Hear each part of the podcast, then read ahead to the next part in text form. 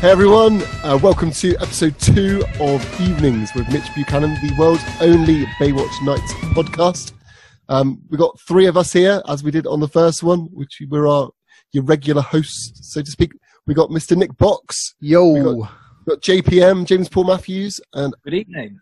and I am Chris Hines. And today we're going to be talking about uh, season one, episode two, and season two, episode two. If you haven't listened to the first one, go listen to that. That'll give you a bit of a kind of feel for, for what this is all about. We're basically just watching the episodes and talking about how they're so shit, they're amazing. I think that kind of sums it up. Would? Definitely. Yeah, I would say so. Yeah, Oh, yeah. it's it's just superb. Um, Nick, I mean, do, I mean, do we need to give a bit of a background to what it what it is again, or are we just assume that people listen like, to the I feel one? like for any new listeners, Yeah. it'd be beneficial just to kind of give a quick recap. It's Right, only our second week, isn't it? You go for it, Yeah. James. James, give us Okay. the lowdown.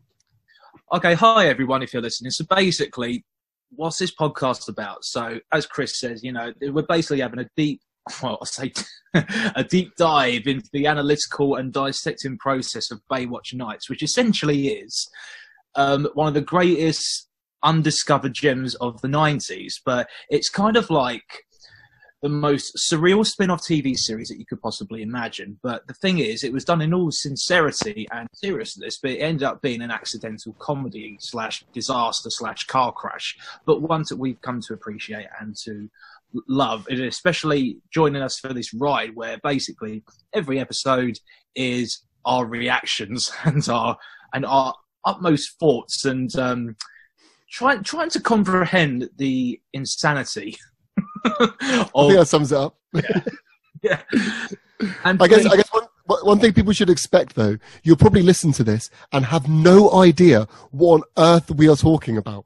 You need to, you know, if you don't understand, just go and watch it. Watch it along with us, maybe. You could always pause it and you'll get an idea. Like, honestly, this thing is so crazy that, I mean, I listened back to last week. I don't know what you guys thought, but I, just, just listening to it without the context of the program, it's just like, what the hell is this? Is everyone just taking acid?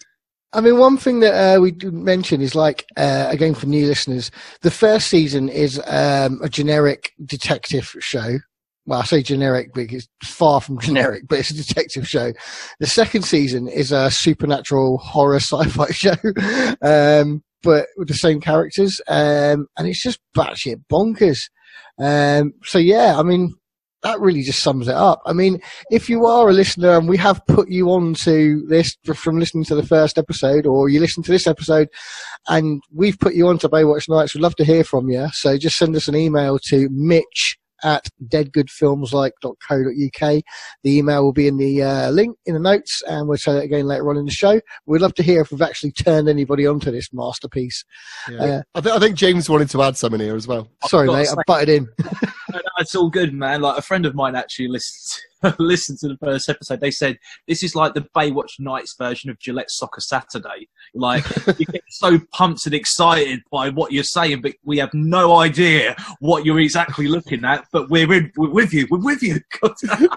Good. That, that's what I wanted to come across. Yeah, just pure adrenaline, but with no context.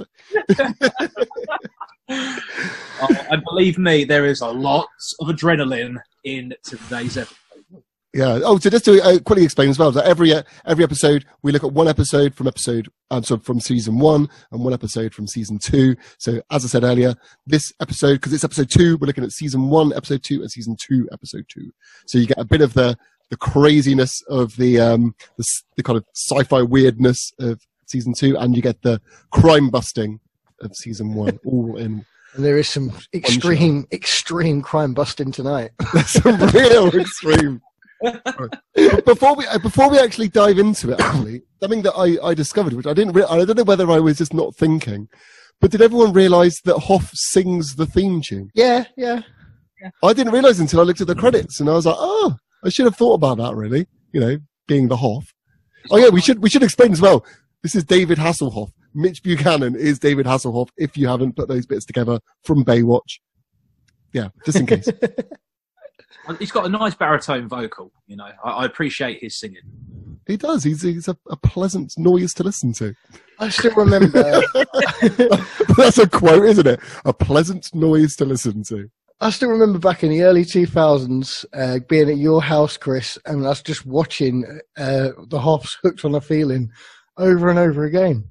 It's great. I mean, it was a masterpiece, that video. It was.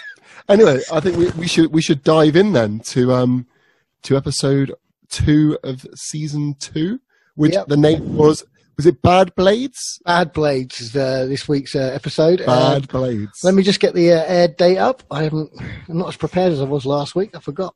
Um, yeah, so Bad Blades was the first episode of season two.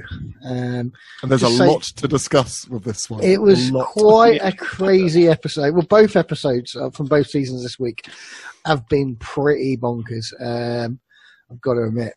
So, season two, uh, one, episode two aired on the 7th of October, 1995, and was directed by. It doesn't say. Mm-hmm. Oh, no, George, Fenady. And he doesn't spell Okay. George right. He just says George. What about the blurb? What's the blurb saying? The blurb says Francis Sandrine, a cosmetic mogul, hires Mitch, Garner, and Ryan to investigate her son Todd's involvement with a band of roller roller skating burglars that have been robbing people's apartments and slipping away in, at night. Well, yeah, kind of. I, don't, I don't know if I, I don't know. I don't feel that's that accurate. I don't I don't think that's a very accurate um, description at all, actually. Know. May I also add that this episode is called The Todd Come of Rollin. yes, you know. yeah, basically every episode we're watching is the German version, so we have the German names for all these episodes. For all of And our that- German fans out there. And that happens to be because of obviously you can't get it on DVD anywhere apart from Germany. So, uh, And obviously the people- Hoff's in it. Yeah. Yeah, the Hoff's in it, and the Germans love the Hoff. Right, so let's get started. Episode one. Right. So where where where do we start? Where do we start here? Before we start, I'm going to say this episode should have just been the rollerblading Power Rangers. yeah, pretty much. Because they were wearing official Power Ranger colours as well. But, like, uh, at first, it was a bit of a slow burner for, like, the first couple of minutes. It was just, you know, kind of like that nice rollerblading montage. And um, I think the thing that really kicked it off for me was when the angry Silver Fox fancy tie wearing villain goes, that was sloppy. And I was like, right, okay. Oh wait, yeah. Before before we even get to that though, I have written so many notes. On the Just- intro. So have Yeah. I. Yes, on the intro. You boys take it away. I'd love to hear Okay, you. right. So, so just so everyone knows what everyone's doing. So there's these skaters, and first off, they're going up and picking up what looks like empty shoe boxes. I don't know what they're doing. It's cream tubs, I thought. or, or ice cream tubs. It could be something like that. I have no idea. Right. Suddenly, right, one of them messes up, right, and back, hits over the other one. The thing is, they are going so slowly. How on earth did they even mess that up? I mean, I have been skating since I was a child. Oh, These no. people were meant to be professional skaters, and their skating ability was awful. I mean, th- th- yeah, go on, carry on, Nick. Sorry, this is what I was going to say. Right, so basically, yeah, like they they trickle into this like warehouse, right, and one of them tumbles over the other one. There's a, there's some conversation we'll get into in a second, and just jumping a tiny bit ahead. The next scene is them fucking doing all these extreme tricks and shit. If they can do all that, why the hell would they just crash into each other so sloppily? Like, Exactly, exactly. Right, uh, so, uh, there are so uh, there are people doing flips. I mean, I don't know why they're doing flips. There's no reason for them to be doing flips. Someone pulls someone pulls a soul grind down the grind rail. Why on earth? why is that even there? What possible reason are they going to need to pull off a soul grind? It's not not even good, right. Basically, what they're meant to be doing is picking up these boxes and then apparently going over a fence, right? And there's so many issues with this. Okay. But this, oh god, I've written so much. Right, hold on. So it start it starts right. So you've basically got this this this grey haired guy in a suit, and you've got all these like rollerblading goons, and he goes nine seconds. That was sloppy, right? Go again. So when they go again, they start doing all these like weird tricks, and it's this massive montage of them doing Yeah, it's tricks, right? completely different Right, to the first That's rehearsal. not what they were fucking rehearsing. No, it's, it's, it is. It is completely different. The first time they're going along and they've got these boxes, right? bear in mind, all you see is them pick up these boxes, then they crash into each other, then one of them's holding what looks like a pipe. And I'm like, where did you get that from? Everyone was picking up white boxes originally. that made no sense, right? He also was saying when he fell over, he's saying, um, it was hard to do when you're in midair. No one was in midair. You were on the floor, rolling forward at a steady pace. No one was in the air. I don't know. So, so basically, the, a pipe comes out of nowhere. Apparently, they're in the air, which they weren't. So many things there, right? Then they start doing all these flips. There's no reason. I, why is there even? a- You know, I, I have no idea. I'm just going to skip that bit. Someone pulls a soul grind down a thing. I don't know what that has to do with anything. There is no reason they need to be pulling off grinds at all. Right? There's a vert ramp in there. What the hell's a vert ramp doing in there? Like, I don't know. That's just ridiculous, right? And then, right? Okay, so he, he says, yeah, you got nine seconds. You meant to go along, pick up these boxes, and then be over the fence. Okay, that's what he says, isn't it? You got to Yeah. be over. You got to be over the fence. Right. There's a lot of things that need to be considered here. Right. Have they considered? I mean, I've been a skater for many years. One, have they considered the ground's texture? Is it skatable where they're going to do this? It could be gravel. Have anyone ever skated? I don't know if you ever tried to skate on gravel. It's very difficult. One little stone can send you flying. That isn't something that's even mentioned. No one is going, it's fine. There's tarmac. Tarmac would be fine. No. They didn't even consider the ground texture.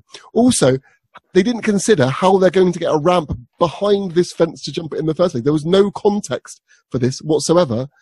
And there was no ramps also set up from what I could gather in this warehouse that was pointing to go over the fence and doing that. So rolling along, picking up these boxes, and this guy's got a pipe as well, and then jumping over a fence within nine seconds is pretty much impossible.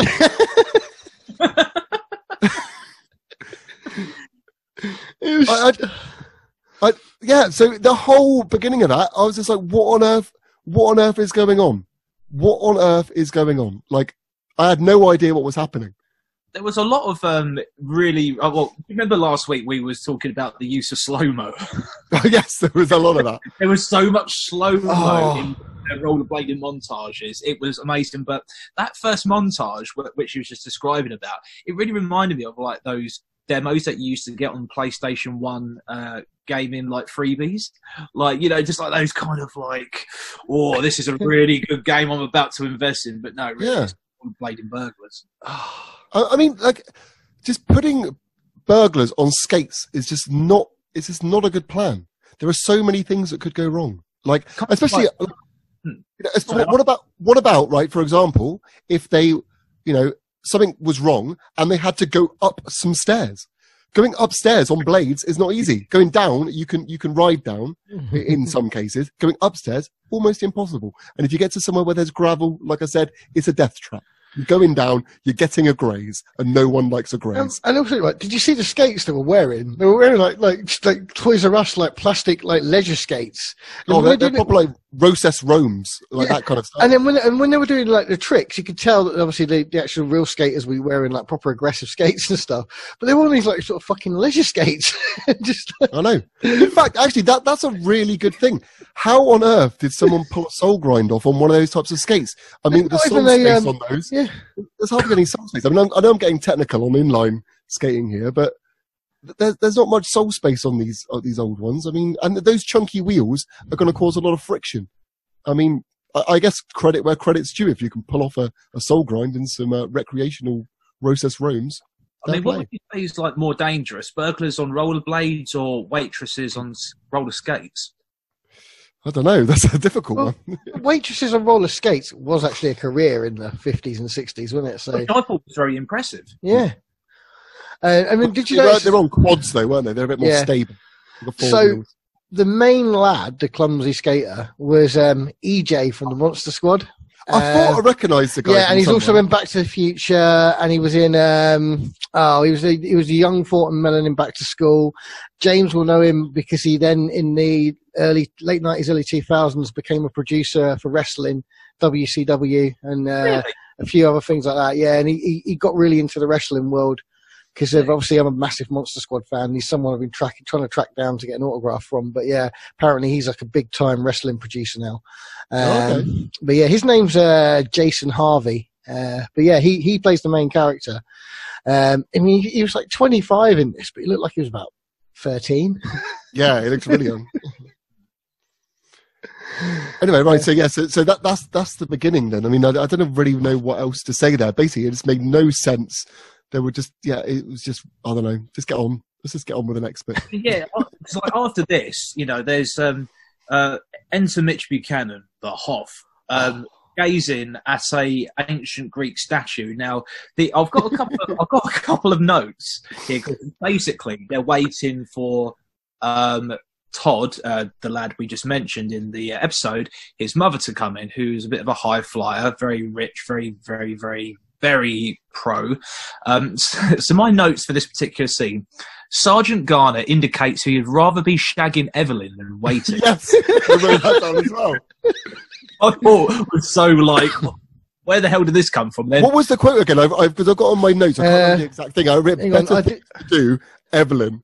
Yeah, uh, where did, I did write it down. Uh, they yeah, were around for like 20 minutes or something like that. It's like, and he was saying, he write, it was like, what would you rather be doing? Like, I, I would rather be with Evelyn Yeah, or what- something like that. Yeah, what would you rather be doing, Evelyn? yeah.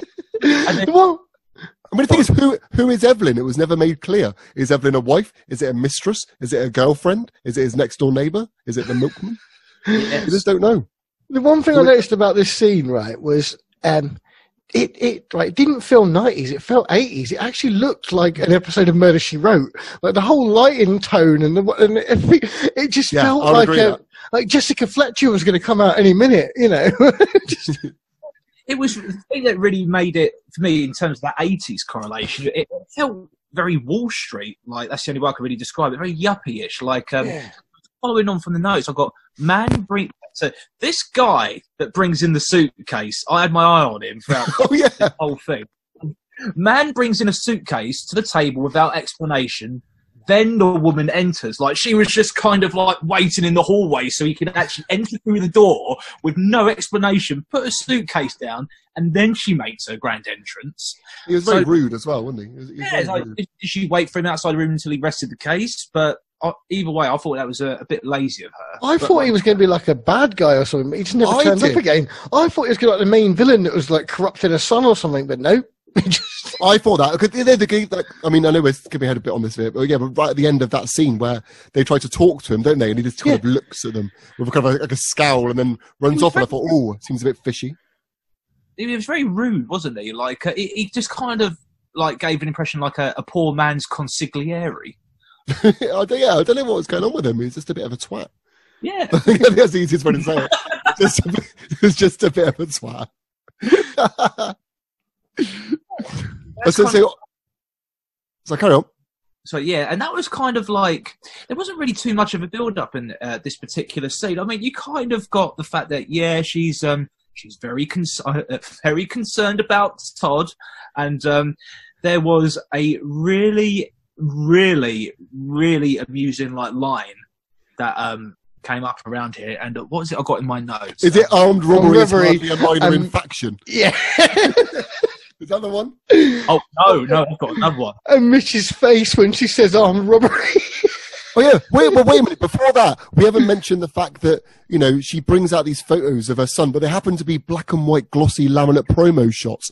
Who on earth just carries those around?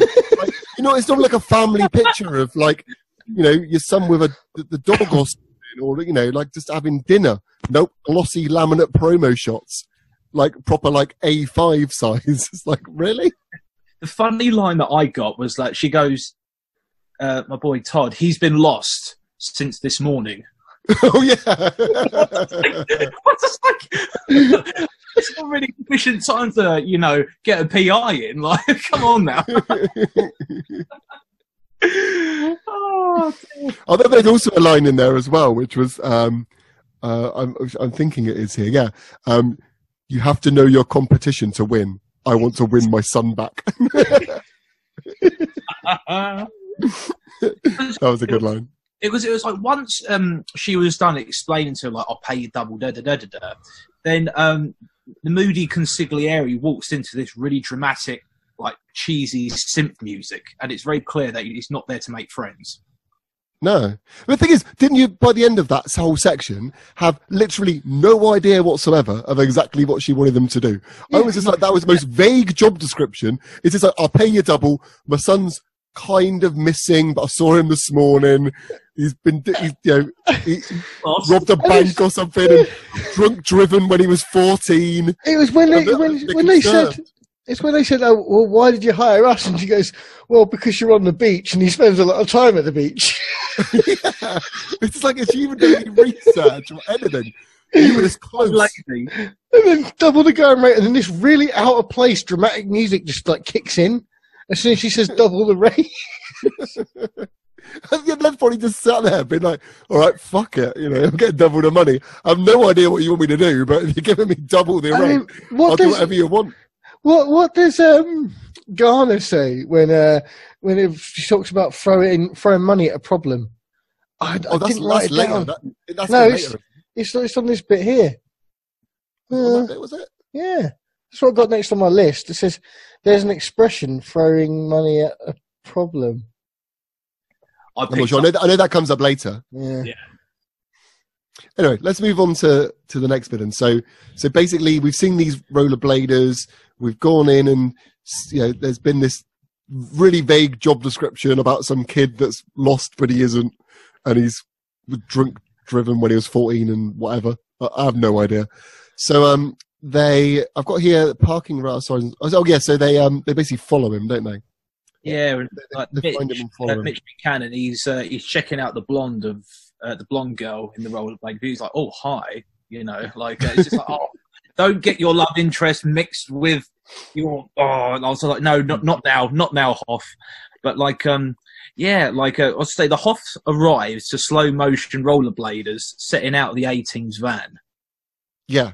and he, and he was, what's going on?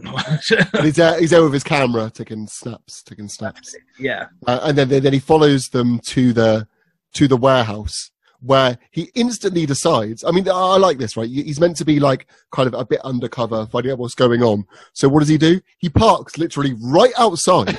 like there's no one else there. It's like pretty much an abandoned street. He's in a red car. Right? He parks literally outside the gate in a bright red car. It's a Ferrari as well. Like you're not. And, and and then he just decides, oh yeah, it'll be fine to just break and enter, squeeze through a gap in the fence, like straight away, no messing about. Yeah. Yeah. And then he goes in, and then we see the rollerbladers doing this rehearsal thing again, right? But th- this time that they're they're doing the box thing. But I don't know if you noticed, right? There was no pipe thing. There was no fence to jump over. This time they just got in a van. So it was, completely different again. They've rehearsed. Maybe I mean maybe they're rehearsing three different versions of this. I don't know, but I'm not. I'm thinking that's not the case because this is Baywatch Nights, and they basically have just filmed it, basically just edited it really badly. Um, so I mean, I'm guessing the original thing was come along, pick up the boxes. We still don't have no idea what the pipe thing's for.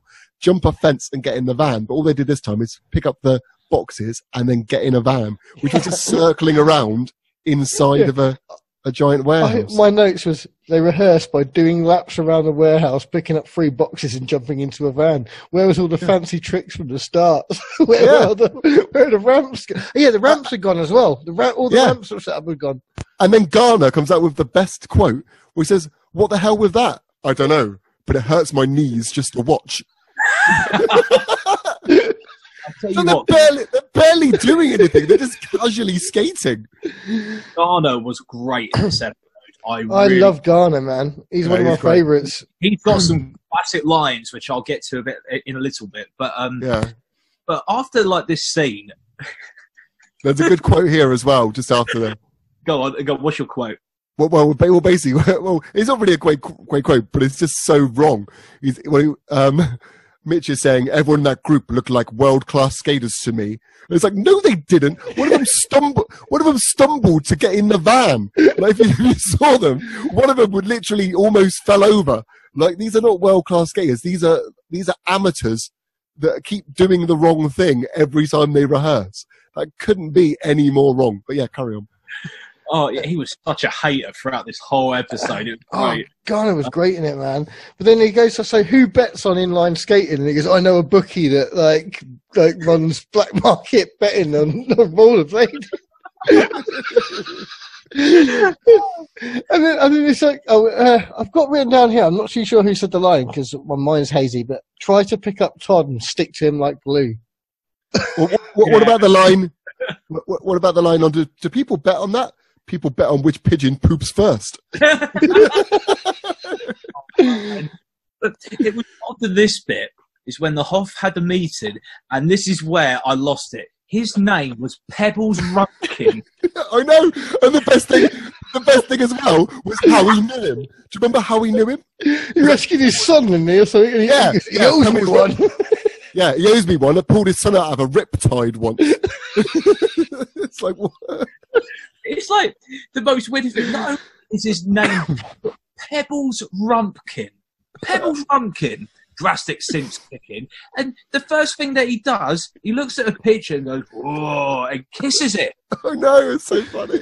It was so. It's perverse. That girl was like dead young, and he's like, "Oh, she's getting better." God. And then he starts telling a story. I can't remember what the story was now, but uh, and um, Nick, I know, I know you've seen. I'm pretty sure you've seen this as well. Um, House Noseable, wasn't it? Yeah, no, no, he, you know, he, uh, he basically was telling a story about someone beat the hell out of a doctor. And then Mitch laughs, which is a really inappropriate thing to do when someone's just told you a story about beating the hell out of a doctor. And it really reminded me of that scene in the room where uh, Tommy laughs at the really inappropriate, funny story on the roof. yeah. Remember that? I can't remember what the I did not hit is. her. I did not hit her.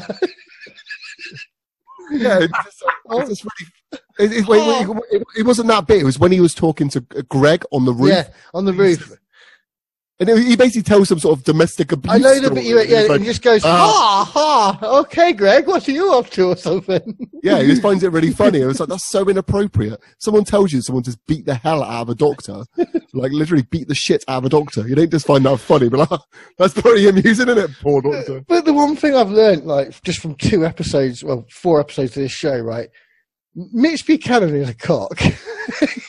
he's a lovable cock. he's, he, he is a cock. he's, he's just too smarmy, man. He's got no. He doesn't care about anybody but Mitch Buchanan. I know, but what, what what can we say about the the hot dog part though? Oh my oh god. God, Rocky, take it away. So obviously, um, Pebbles Pebbles Runkin offers um, offers him a offers him a hot dog, which he outright refuses. Uh, he says, "No, I, uh, you know, I'm, I'm on a diet," and he's like, "No, I'm going to buy you one anyway." So he so he ends up buying him one, even though Mitch outright refused. Uh, and then Mitch is basically just he just kind of just walks off after someone's bought him a hot dog, and the guy's just got two hot dogs. And then the guy turns around and goes, um, the, guy, the guy says, it's three to five that your agency's going out of business. Then the next scene, Garner is standing at the top of some steps playing guitar, I don't know why. He's just, randomly playing guitar. but he was really just concentrating on playing this one chord, wasn't he? It was like he had just learned how to play a G, and he was just like trying to get his finger placement right. He ain't no slash in November Rain. but did, you, did any of you? It was the most inquisitive. Why? it was like it was just him going why, but then he was playing that that acoustic guitar so badly. He wasn't even playing it. He was just trying to hold it, trying to get a note. It was like it was like he'd just learned. He just thought he'd just gone to the shop that morning and thought, you know what, I'm going to learn how to play guitar. Take it to the pier and give it a strum. One thing I've noticed, right? Garner never does any detective work. He's just always just there. like in the last episode we watched, there was one where he was just sat there in a red shirt having a drink. He never does any detective work. He just appears as just like the, the sidekick. He's a, se- he's a secret brains. He, he, he definitely is the secret brains, but I'll tell you what, he is the absolute MVP when it comes to fashion and culture. Throughout oh this. yeah. Is, yeah. fashion, I've noted hi- uh, Garner's fashion choices are on point. He Right. is. He, he is the fashionista that, w- I think he's great. that we all need. But following on from this, this is where, um, oh yeah, oh, that's yes. uh, I know what the next bit is. yeah, the beautiful lady um, is uh, looks like she's ready to join L seven. but like she uh, goes into, t- uh, she said she's the um, was it the vice president of Todd's fan club? Just to- Oh, hold on, hold on. No, we've we've skipped ahead here. I've got a lot more notes. yeah, here. what kind of angles do you have in mind? Oh, no, yeah, exactly, exactly that. So we we keep forgetting when we're, they're talking about stuff, and they're like, "We've got to come at him from all angles. Kind of looking over at Ryan, they're like, what kind of angle do you have in mind? Yes, and yes, Mitch has this like really cheeky grin, and then he's like, for openers, yours, and then there's a shot of her legs. yes. Oh, that is- yeah, and it goes, it lingers for like 20 seconds or something. Yeah, Yeah. and then, and then, and then before we get obviously from there, just so we can keep people up to date with the story. From there, what they decide is is that Ryan is going to basically try and go undercover and try and hit on what's what's he called again? The kid, Todd. kid called Todd. Yeah. Uh, so so they go. She goes to try and find him, and the first scene where we see She's Todd, he is playing a game. Have you seen what game he was playing? There, did anyone understand the game? Apparently, he um he's got five sixes, and all I need is one. What kind of game are they playing where you've got five sixes and all they need and all they need is Seven. one? Seven. Who what's what game has seven? I mean, there was nothing there. I thought they might have been playing cards or something, but it just seemed like he had just had loads of money in his in his hand. Well, it Oh, uh, what, what game were they playing? I have no idea. We need to get get that. Anyone out there knows what they're playing? Let us know for next week. I'd love to know what it is. So obviously, Ryan goes and speaks to him and says, "I really enjoyed your tweaked invert fakie." Right, is that a real move? I, I've written It- it down here. it is. I put, I It put, is. Ask Chris, is a tweaked invert fakie real? I've actually got that Okay. on my notes. So to try and explain it, it's it's a kind of hand plant. So you kind of you go up backwards, uh, put your hand down on the coping, and obviously send the board up while grabbing it, and then. Um, That's a board. This is rollerblades. Oh, so, so, sorry. You can do it on on thing as well. So you go invert, and then yeah, to tweak it, you'd obviously grab the your, your boots and kind of tweak it in. Right, so it is a real move. It is a real move. Yeah. And can we admire how gorgeous Ryan was as a 90s skater chick? she worked well. She, she She got the, she had the look really down. Good. I said, I said it in the first episode, and I'll say it again. Angie Harmon, who plays the character of Ryan, is absolutely beautiful. Oh, you know, I, if if I if I you know when when did this come out again? Nineteen ninety. 1995 to 98 it ran, I think. Yeah, yeah Okay, so pretty much like 11, 12 year old me would have been marking the hell out. Like, like I did with uh, the beautiful Gillian Anderson as Dana Scully back in the day, and still do. But like, she looked awesomely cool with like Yeah. the backwards cap and just looking like a bit of like a, a grunge rock badass. Yeah. Uh, I do So think the- well. She's one. Of, she's probably one of the most talented actors in this in this in this series as well. Like, I think she's pretty. She's pretty legit as an actress in it as well. Yeah, yeah. yeah, Uh, there's one. Like, so there's one bit I was going to mention on this, unless you had something else to add to the the the angiothon there. No. No, we're all good. So right at the very end of this scene, obviously she's just spoken to him and she's trying to like you know get in with him and stuff. Did anyone else laugh at the timing of the guy that dives in to the pool right afterwards? Yeah, it was random. but it, it, it's almost like he was thrown. I don't know if you need to yeah. It's it's almost like he was stood there waiting, and as soon as they're like, no, no, no, wait, hold it, hold it, hold it, but say no, and he just like fucking lobs himself in. It's just like it's just so funny that you can tell how set up that dive was. It's so unnatural. I watched it quite a few times because it kept making me laugh. Honestly, go back. Anyone listening to this podcast, go and watch the dive. Uh, I don't know what it was about it. I mean, I guess you guys missed it. Go go back and watch it. It is a superb dive. The, the timing of it is amazing. But yeah, then we go on to a, a skate montage. So, Oh, no, no, we don't. Not, Right. not- oh no, the, the, it says, well, I've, no, have I missed something? yeah, because it was around this point that uh, the silver fox is lurking in the background, grimacing at with some awesome, mu- an awesome music cue. It was like a proper evil villain music cue as he came Oh on. yeah, That's it, yeah. Because like, um, yeah. So I've got on the, this particular bit. Um, oh my god, we're building up to a really cool bit that I've noted. But uh, in this particular scene, I've put Silver Fox looking miffed, German He-Man, otherwise known as Dieter, throws a stiff, followed by that settles that matter. no enthusiasm in his like tone whatsoever. It was No. just like. I, I noticed Dieter, um, the guy that plays kind of like the uh, the more roguish uh, role. Yeah, the baddie one. he pouts so much during this whole episode. He's a proper pouter, but I, I just thought it was hilarious. But um, there was this bit um after that, and I, um, you know, back me up if I'm kind of skipping ahead a bit. But the next bit is where the Hoff is talking to Mrs. Sandrin, Todd's mother. Is that where we're at? Uh, no, I think I, it's the. It's I the, got, I it's got the- there was a sk- there was a skate montage. in the Terminator 2 viaduct. It's In the, vi- it's the viaduct uh, bridge thing That- in that- Terminator that- 2 where he. That's where he- later. That, that's No, later in it. No, it? it's in it twice. They they do a practice run through it first. I was going to say, is it also the same place then where the um the car race in Greece? I think so. It's been used in a lot of a lot of films. One thing I've noticed about this TV series, they use a lot of familiar locations. In episode, the next episode we're talking about, there's a very, very, very familiar location in that that got me very excited. Actually, one, Uh, one thing is worth mentioning as, as we're still on this kind of pier bit. Did anyone else notice that Mitch is still wearing those umbrella-sized trousers? They're so From baggy. last week. Yeah, he's still he's still rocking them, and they are huge. If you look at them, they are so baggy. They are not fitted at all. I mean, I guess that was the style. I mean, back in the nineties, I mean, I, I know I was wearing lots of baggy jeans and stuff. I didn't realize that baggy trousers. Well, I guess Madness wrote the song "Baggy Trousers," so maybe I was influenced by that. But oh yeah, that's what was worth noting. You know, yeah, at Easter egg. You just reminded me, actually, yeah, because it was at this point that um, they was walking away from the pier. And Mrs. Sanderin and Consigliere turn up, so she's wondering, you know, what are you doing? Ah, yeah. Now, And she's like, "Why are you walking Yeah, around? Why are you Why are you strolling? Why are you strolling? Why are you, why are you not trying to save my son? Why haven't you got a magnifying glass?" And and, oh, and then Garner says the best line ever. He goes, he goes to jail. It's the best thing that could happen to him. He's bad. the Hoff, Mitch Buchanan says one of the most. It says a line, and it's so perverse. He goes, "No, Mrs. Sanderin, he's a very, very bad boy." oh yeah, I remember that.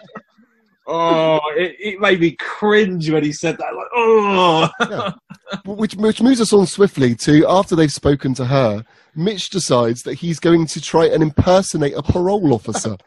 right, First off, first question: Is that even legal? I mean, I know that impersonating a police officer is is a no go. A parole officer, I mean, that's a member of the that kind of thing. I- i- Is that legal? Is he within guidelines? it's not. It totally isn't. And I've, Especially the way he goes about it as well. I've got so many. I've got so many questions about this scene, uh, this scene, this scene, because now this definitely played host to one of the funniest scenes in this entire episode. Is um, when so Todd is talking to his uh, friends at Who the- don't give a shit about him at all? They don't really. They, literally, as soon as you think of them, they're just like, whatever, fuck him. Right. So, bearing in mind, Mitch Buchanan um, is is is a faux parole officer, and he just turns up, and then the way that Todd goes, "Whoa, hey," and he totally overacts when the Hoff grabs him very gently, and it, it was kind of like you know when William Shatner. Um, was in Star Trek as Captain Kirk, and when the explosion happens, he kind of overacts and goes side to side. Yeah, yeah. Todd kind of done a similar thing like that. So I've just put the way Todd goes, whoa, hey, totally overacted. Hoff doesn't even grab him that hard, but it was just like he just totally threw himself over the table whilst Hoff just gently grabbed him. It was Yeah. so overacted and it was so funny. But the Hoff just, look, Mitch Buchanan just blackmailed the client's son with, on the scale of one to ten, this is definitely a ten. Holding that money. I know, hundred percent. I mean, it was just like, well, yeah, one uh, impersonating a parole officer, and, And he then takes he literally bribe. takes a bribe. of, what was it like, ten thousand dollars? It was ten grand, and he gave it to him straight away, right? And then this this leads on to the next bit. So basically, yeah, he gets given this ten grand bi- a bribe. Then we cut to the office, and Mitch has taped Garner's finger to a lamp, and he's holding this ten grand. And he's trying to fix it with some scissors. He's trying to fix a lamp with some scissors. I don't know. I, I, couldn't work out what he was tr- what he was trying to do there.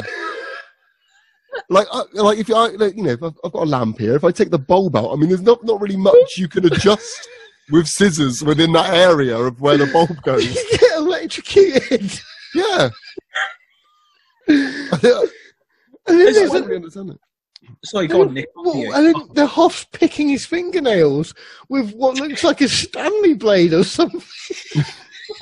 or a bit of metal or something. He's like picking his fingernails. And like Ryan's talking to them.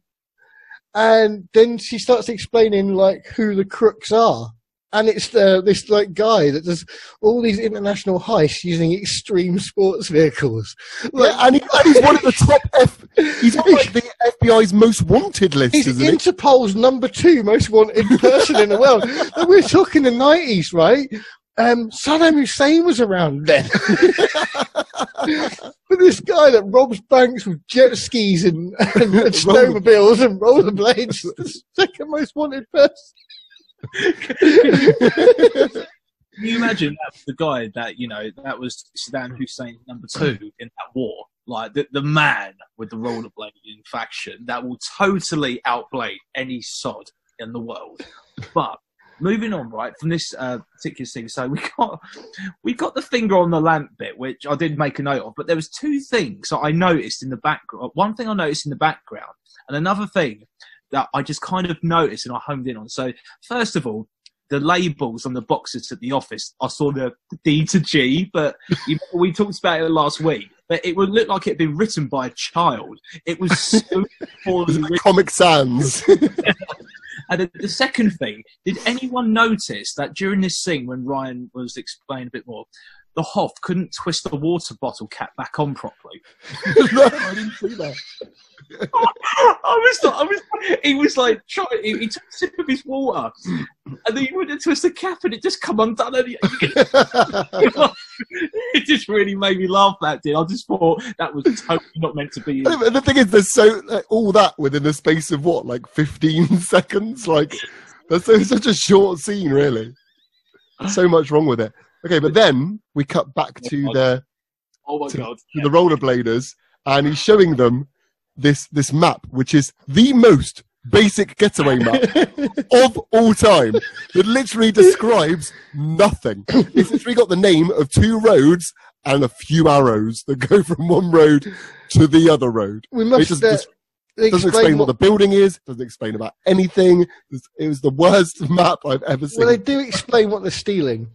Uh, they're stealing the plates to make twenty dollar bills, oh yeah, and that's Can we give a shout out to the the henchman with the long white? I've got it on here. Right? I've, I've, Oh, I've no. got- that henchman's mane Wait, is wait, wait, wait. beautiful. he, he, he, he, he's not yet. He's not yet. But yes, yes, we can give him so much credit. I was like, oh my god, Silver Fox. yeah.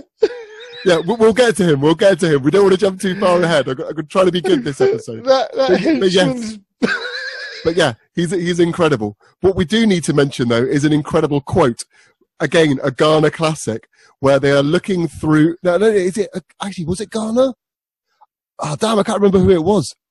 But someone said this. You might remember it when I say it. The and this makes no sense. The line was, "If brains were leather, the boy couldn't stop a flea." What? Do you remember I that? can't remember that. It was in Garner. It was Garner. yeah, I was just like, what? What does that even mean? Brains were leather, the boy couldn't stop a flea. I, I was going to write that in, but then I, I did write it in, but then it didn't make any sense to me, so I just left it out, and I was really confused by it. I was like, did I really hear that right? Like, I was Yeah, like, I, I watched it back and checked. I was just like, what the hell is this? Oh my god, that's so weird. and then this is the really.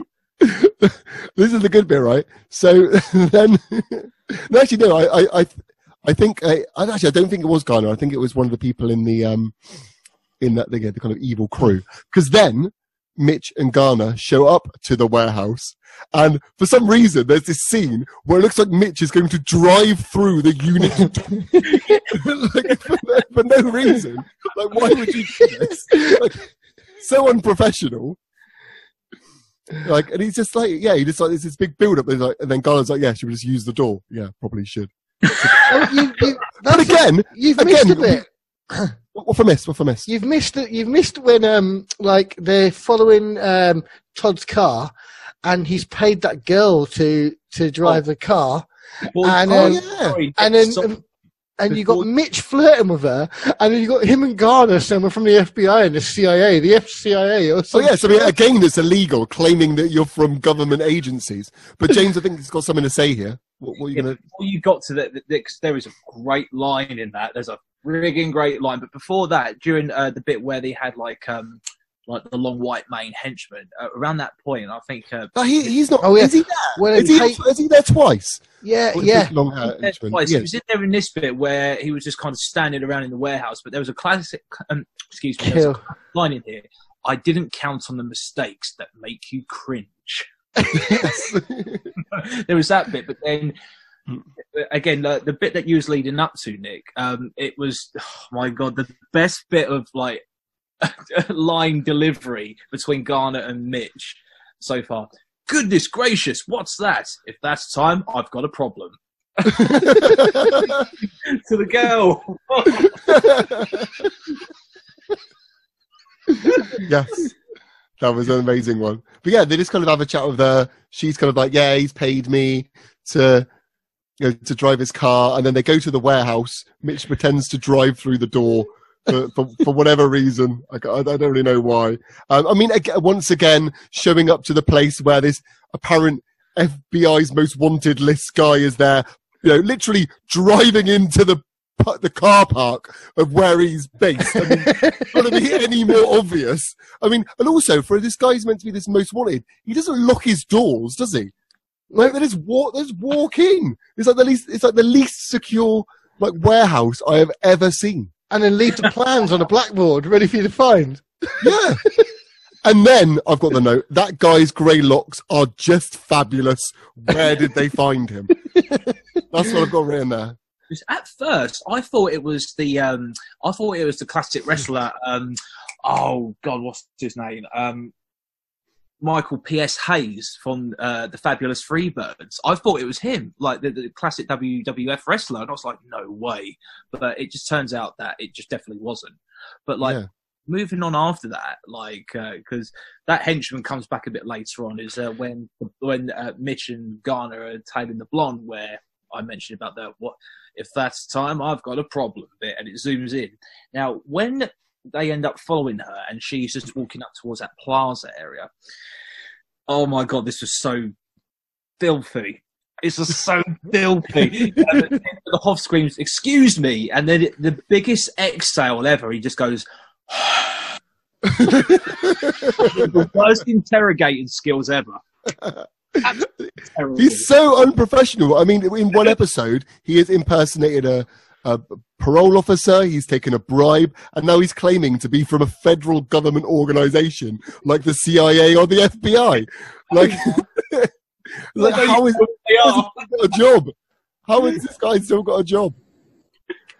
I mean, he does more. He does more stuff like that later on, which we'll discuss when, when we get to that. So then, then you've got like the bad guys, the, the guy with the mane and uh, another guy, and they basically like so obviously like turn this like truck into a ramp and just park it outside this fence, and, then, and then they throw some gas at the Oh. uh, men throwing the money.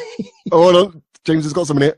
Before you do, um, they was trying to figure out where it is they're going to. So they go back to the warehouse. Oh, yeah. And there's a classic bit here with the chalkboard. Yeah. Now, did anyone, when they realised they got to go down Jameson Avenue, but like Mm. some details were, I use this term loosely, rubbed out. But did like this is a note that I made. Mitch can't quite make out the word Jameson on chalkboard, even though it's in clear view. Jameson, and he's like, uh, uh, I, Jameson, and it's just like, he's like, It's so obviously written. Yeah, yeah. It, it made me laugh so much. It was just like the viewer, I can read that, and he's having trouble trying to figure it out, just to kind of add to the air of tension and mystery. And then, Mm. then that's when it comes to what Nick was saying about um, Dog the Bounty Hunter with gas. Yeah. Yeah. So so they basically what they discovered was is was it called the treasury? Is that what it was? Yeah, Treasury, yeah. Treasury, yeah. So um, they find out that there, you know, this crime is going to happen at the Treasury, and they turn up there, and obviously, um, glowing grey locks man and his mate have uh, created a, a makeshift ramp out of this truck, just right in the front of you know a load of like, you know, police officers. No one seems to bat an eyelid. Everyone's like, yeah, whatever, standard practice. Um, then when the, the police are coming out with these little cases, they throwing these like I don't know what they are. I get I thought they were smoke bombs, but they seem to like Knock 'em put out. them to sleep or something. yeah, I don't really, Here's a problem with that scene. There was so much space around them to just easily walk away from that smoke, but they didn't. no, they just kind of walk into it and just kind of don't really Yeah, care. They just they just drop, and it's just like, but but you're in open air, and you've actually got so much space going behind that van to actually be able to breathe and actually evade Yeah.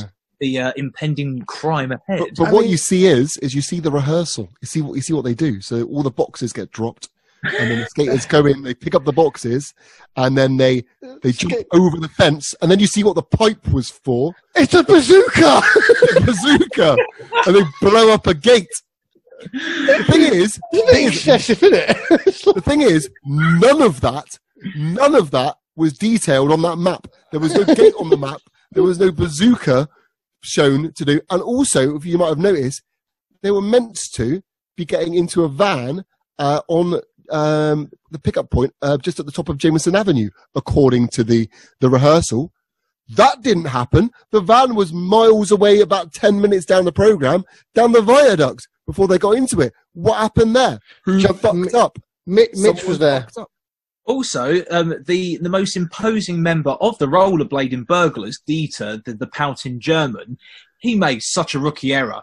He was wearing um, fingerless gloves, therefore he got his prints all over the bazooka. implied himself in the crime, even though he's all clad up, all seriously with a helmet and all black. He just. What kind of professional burglar wears fingerless gloves? so, so basically, they've they've got these boxes. They've blown this, jumped over a fence. They've blown this gate down. They're skating down the road, and Mitch and Garner are Mitch's car. they're, they're, they're, they're trying to catch him and they can't. Then they find some guy on a motorbike and No, they again, jump lie Mitch's car first. Yeah. First they jump over Mitch's car. Oh yeah, they jump over some cars, and then they lie to some guy again, telling him this poor guy that they're the FBI or the CIA steal his motorbike.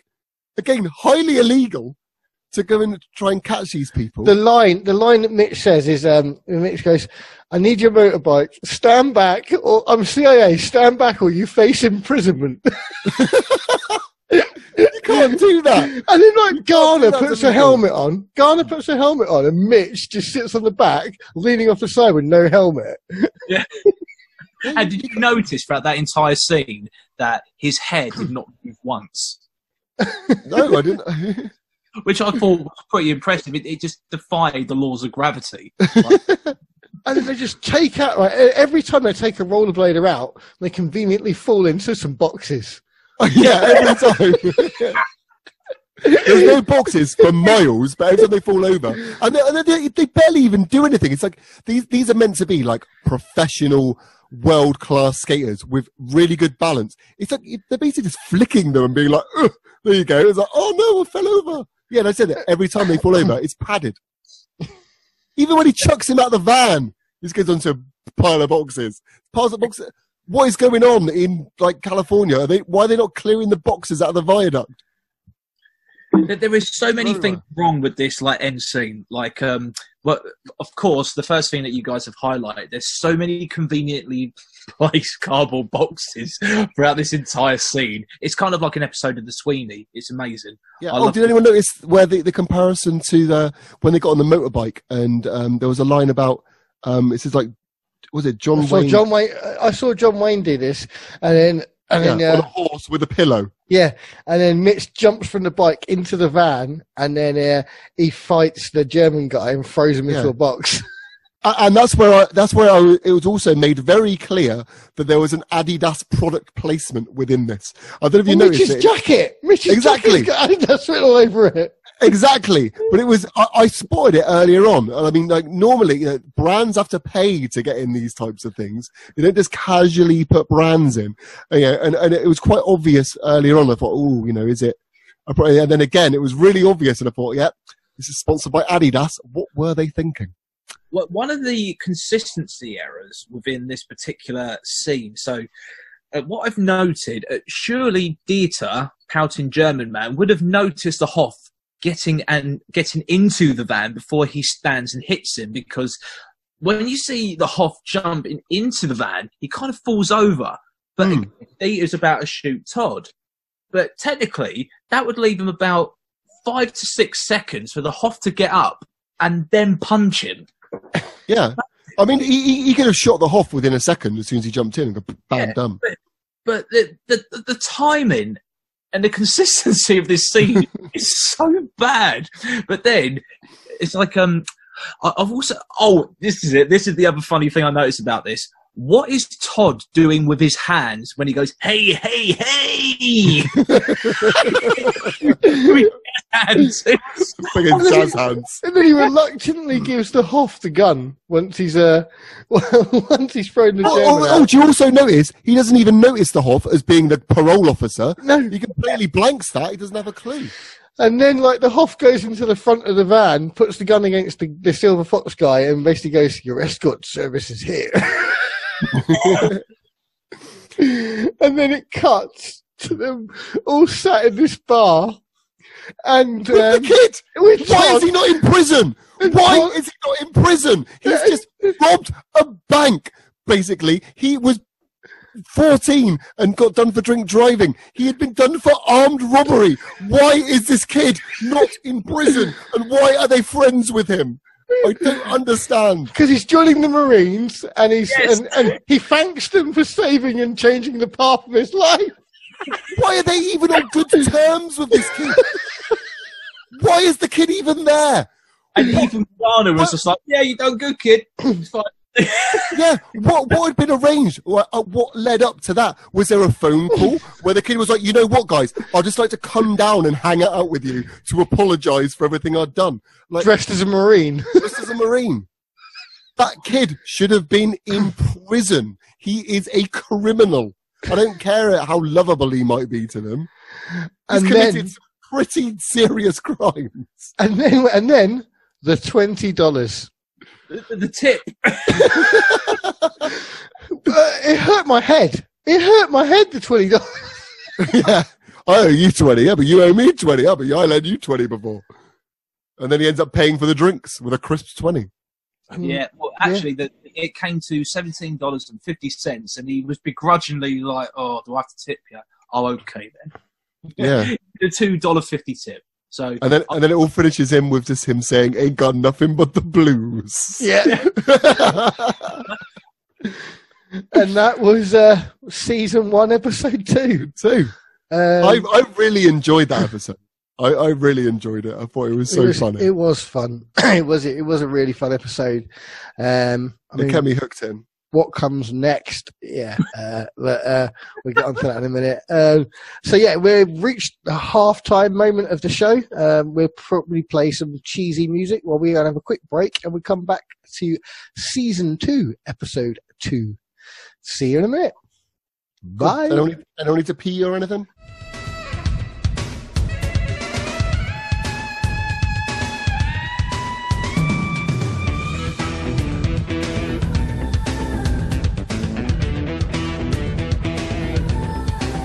Hi, and now we're on to season two, episode two. Um, episode was called Creature. Das Um. Oh, das Geschmack. uh, it was first aired on the 6th of October 1996. And the blurb for this one is Mitch, Griff, and Ryan investigate a series of vicious murders which were committed by a half human, half fish woman known as Silver Eyes, who is looking to uh, procreate with a man.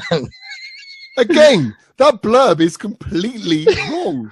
I mean, basically, that like, they've just taken the, the plot of Species, which obviously this episode was definitely heavily. It's uh, wrong. It's by. completely wrong. We, we, we'll go into why it's wrong. I, I think we should bring it up now because it kind of ruins it. We'll go into it in a Uh, bit. J- but- J- I can tell by James's reaction. He knows why this is wrong. But also, what I want to, also what I want to say, Chris, this is the first episode that actually takes place at night.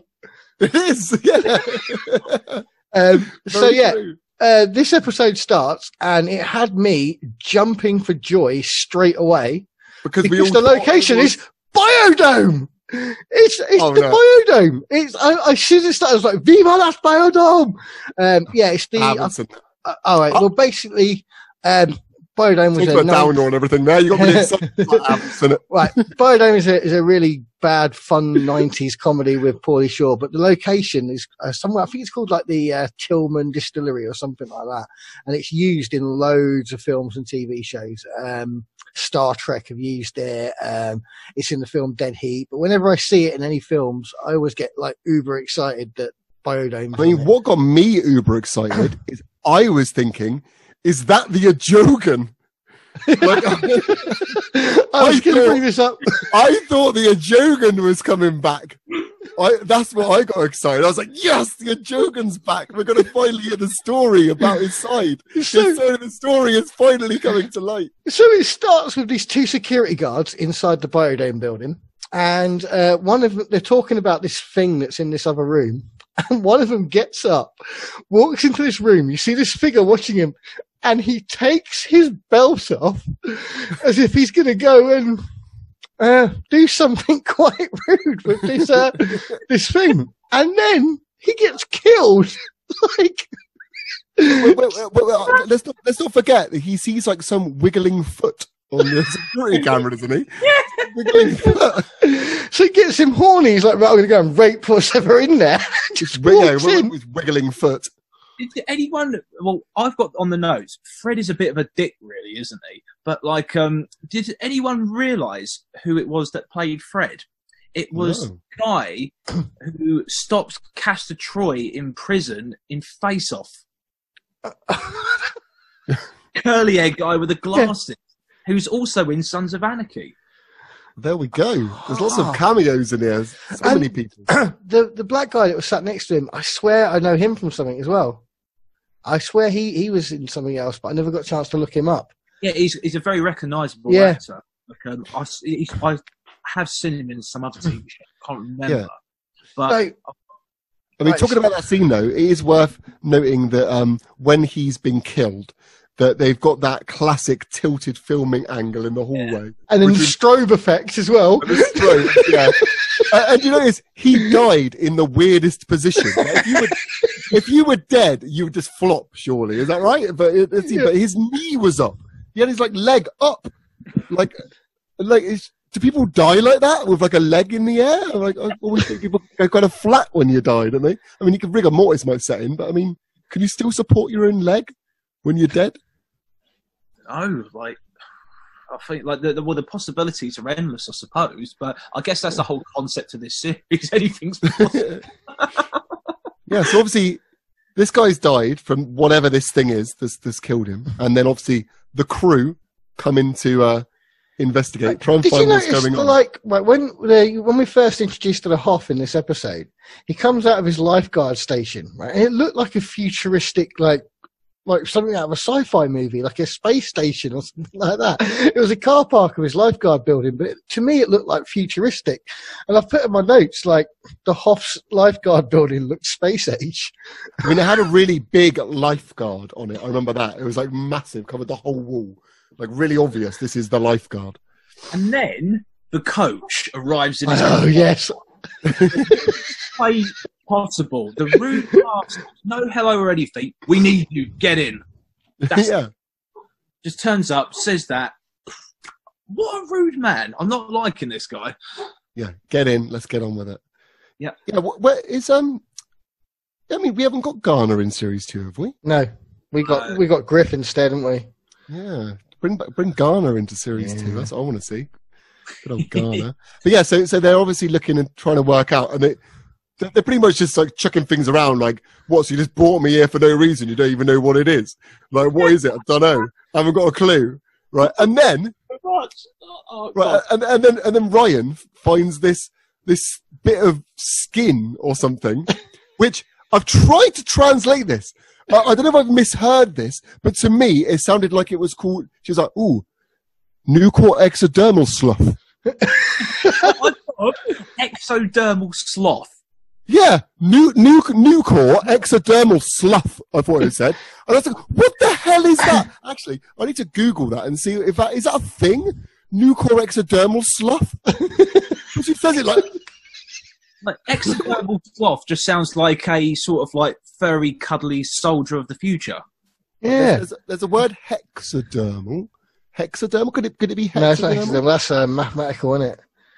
Um, But yeah, what, what? I mean, what even is that? Like, she said it as if, like, yeah, everyone knows what that is. Oh yeah, look, it's just clearly some new core exodermal slough. You know, that's always, it's always lying around. And how on earth, just from seeing this thing, not having a clue what even attacked this guy, was going, yeah, it's mutating. yeah, the, the doctor's baby is mutating. It's mutating. What is? Who is the doctor? We never see the doctor. We just hear that his baby's mutating. How do you know this? How do you know when literally no one has even given any indication of who's this? This is be a person attacking a person. Nope. This Nucor exodermal slough means it's definitely mutating. It, this this scene, like, uh, if we are going in terms of analogies of the gears of a car, it went from Baywatch to X Files in the drop of a hat. Yeah, and like there was super so fast. many scientific and technical like terminologies in this but um there was a really funny like bit of um dialogue in this um, so um whatever did this is becoming more dangerous to which the hoff goes what does that mean very self-explanatory one yeah, it's becoming more. And, and how do they even know that? Like honestly, the amount of assumptions from not knowing anything and just finding this random bit of Nucor exodermal slough, like that's been made. They they have jumped leaps and bounds forward. It's like finding a brick and going, "That was definitely the Ojogan who has been bred with a chicken and now is mutating." It's like what? did anyone else notice mitch's face after the mutation Yes. revelation, combined Yes. with the analog synth suspense music I noted Yeah. it. It's in my notes. It's in my notes. it was so sinister. But like, the thing is, like, it was hilarious. But especially as they haven't got an absolute clue what is mutating or absolutely anything And then- else. and then it just cuts. So many assumptions. And then it cuts from, from inside there, it cuts to out in the street, and there's a guy in a Before truck. we get to that, before we, get we, got, we got the intro, which I just want to Oh, yeah. note again that I still love the scream at the start. It makes me laugh every single time I hear it. And also, I just wanted to make a note, just in case it, it comes up in a later thing. On the gravestone in there, it says Jack Pierce, New Hampshire. Is that a little clue for a future episode? I don't know, mm. but I'm going to lay it down now in episode two of the podcast, and we'll see whether Jack Pierce appears there. But yeah, going back to Yeah. the scene, she's in the road. Did it, before How much starts- dry ice? How much dry ice did they use in that scene? It was insane. It was not- insane. But did anyone else, or this might have been just me, when that car first pulled up, did anyone go, hold on a minute, is that Paul Whitehouse from the Fast Show? Because I, I genuinely thought it was Paul Whitehouse from the Fast Show for a good few seconds. I was convinced he was cameoing. I think, like, I, I didn't notice that, but that is a really. I'm going to go back and check that later. But the only thing that I got from this was the. the um, actually, I'm not going to say what I think it is, what she is yet, but I'm going to say the growl. The- What, the cat noises? Yeah, Which you never. s- Let's be fair. You never see her make those noises. They're just there. Like, is she making them? I just don't even know.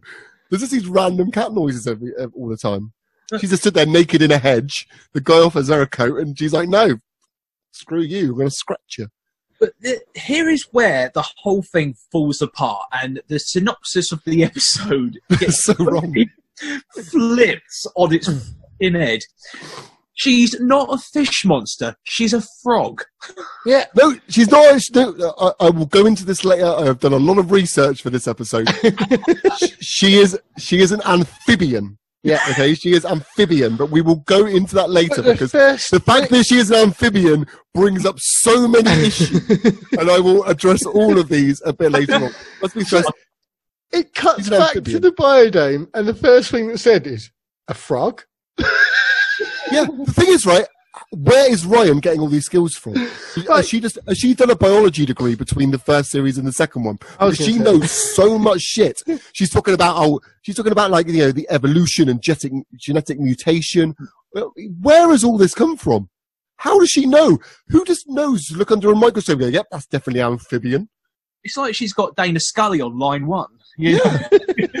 Information, please. Yeah. It's, I don't get it. And then we might as well go to the next scene. This next scene has no bearing on any other part of the entire episode. I don't even know why it's in there at all. It- like Yeah. zero. It, it's it's just there. Does anyone else agree with me? There was no reason for this scene. Is this the one with totally- Griffin and the and the blonde bird? Yeah, it didn't lead to anything at all. It was just like, oh, I bet I can do more steps than you. There was a side shot of her boobs on the step machine that went Yeah, there on was. for a long time, and There was that a was reason the reason why it's in that show. No, no, there, was, there was a reason for that because what they said, it basically, just to, to people listening know what the, what the hell we're talking about. So they're they're in the gym, and she kind of like says, "Oh, I can do more steps than you," kind of thing. Um, and they have a little bet, and she's like, "Oh, you know, um, what do you?" Um, you know, what do you want if I win, kind of thing. And then it does a close up of her boobs, and then you kind of it just pauses on the boobs for a while, and then you know, just just so they're in shot. And then an overlong shot of And their they said, feet yeah, on the I I- steps as well. yeah, they said, "Yeah, I, I want to borrow your car." Yeah. Okay. So this is what he, this is what Griff wanted because he's going to take a date out later that night, and it was the line that she said straight after this that I was just like, "Oh, you kinky little devil, you!" I know what you're going to say as well. yeah. She, she, he goes. So, um, what do you want from me? She goes, total humiliation. Get those legs pumping and take it like a man. oh my god! I was, I was just like, oh, come over. Oh, well, on a minute. Does this does this link? Maybe this this thing links into the um the handcuffs that we see in the intro sequence. Maybe this is going to come in later. Maybe there is a a, you know, a kinky spin off in one of the episodes. Who knows? That's a really that's a really interesting observation. I, I have a feeling Yeah. it's only just going to escalate. Like, Oh Who knows? Maybe this Jack Pierce of New Hampshire is on the gravestone. It gets mean- killed in a in a kinky sex battle. Who And knows? how, auto relie- how how relieved is Griff when the phone when the phone rings for him? oh yeah. But yeah, to sum it up, to sum it up, basically, that scene means nothing. I don't think Griff ever borrows the car at any point. There's no humiliation. This is never mentioned again. It's almost like again referencing the room where we find out the mum's got breast cancer, and it's never mentioned again. There is zero point in this scene except for a close up of her boob. Are we all in agreement with that? I agree. Or is there a deeper meaning that I've, that I've not picked up on? I Guess we'll find out further into the, the season. okay, so next shot we've got is they found, you know, obviously. Amphibian woman has, has ventured off, and somehow, God knows how, she's managed to get into a bar. Like, did she? I, I've been to bars in California, and they are strict on IDing. Right, she would have got ID'd. What amphibian woman is carrying around ID? The only ID she would have had is robbed from the guy earlier, which would have said that she was a man. Precisely. And there is, uh, this is like one of the first thing I noticed. Like, how the fuck did Frog Woman get into a nightclub? How is this possible? I Like, know. the thing is, she just killed someone or a couple of people, and as you say, where's her ID? She has. Does she even know what a nightclub is? Exactly. Like, is she like? We, we, the thing is, we know no, we know no background about this this woman. Like, is it a woman that's been experimented on? Is it something that's been created in a lab?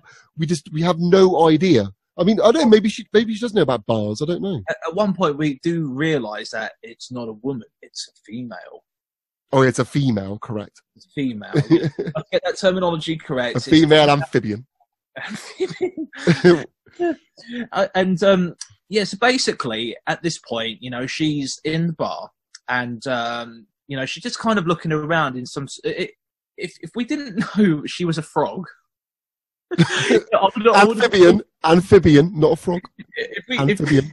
Th- There's a lot of different amphibians, newts, salamanders, all that kind of stuff. if we Axolotls. didn't know she was an amphibian, I would have sworn she was in a psychedelic trip in the middle. Oh yeah, she was just there, like proper like staring. Yeah, and then that's when uh, the Hoff and uh, Griff turn up, and um, you know they're just scouting the place out. But like the Hoff notices some of that uh, exothermal sloth on the uh, handle of Nucor exodermal slough, yeah, to be precise. um, and then um, they go in there, and the, the sleeveless, muscly dude on the uh, pool table's getting some grief from one of the cops, and he Oh yeah, poor guy. He got so much shit. He didn't do anything. so the thing is- they're like, look for people that are out of place. He did not look out of place at all. He looked so in place. It was unreal. He couldn't have been any more in place at that club. If if that isn't like a classic example of Form Six Nine Six, then I don't know what is. For anyone that doesn't know what Form Six Nine Six is, it's character profiling in the midst of particular genre-based live music events. Basically, it's a very racist and prejudice-like form in the UK. Um, go and check it out. But this was like the kind of like Baywatch equivalent of that. It was so bad. I was like, that poor dude just wanted to play some pool, and now he's Yeah. getting mugged off. He was But then- shit. One of the funniest lines throughout this episode. There's a lot of funny lines which we'll get to in due course. Griff is Oh, Griff. is with Mitch, and um, Mitch goes, "It's here," and Griff goes, "What is?" I don't know, but I think it's here.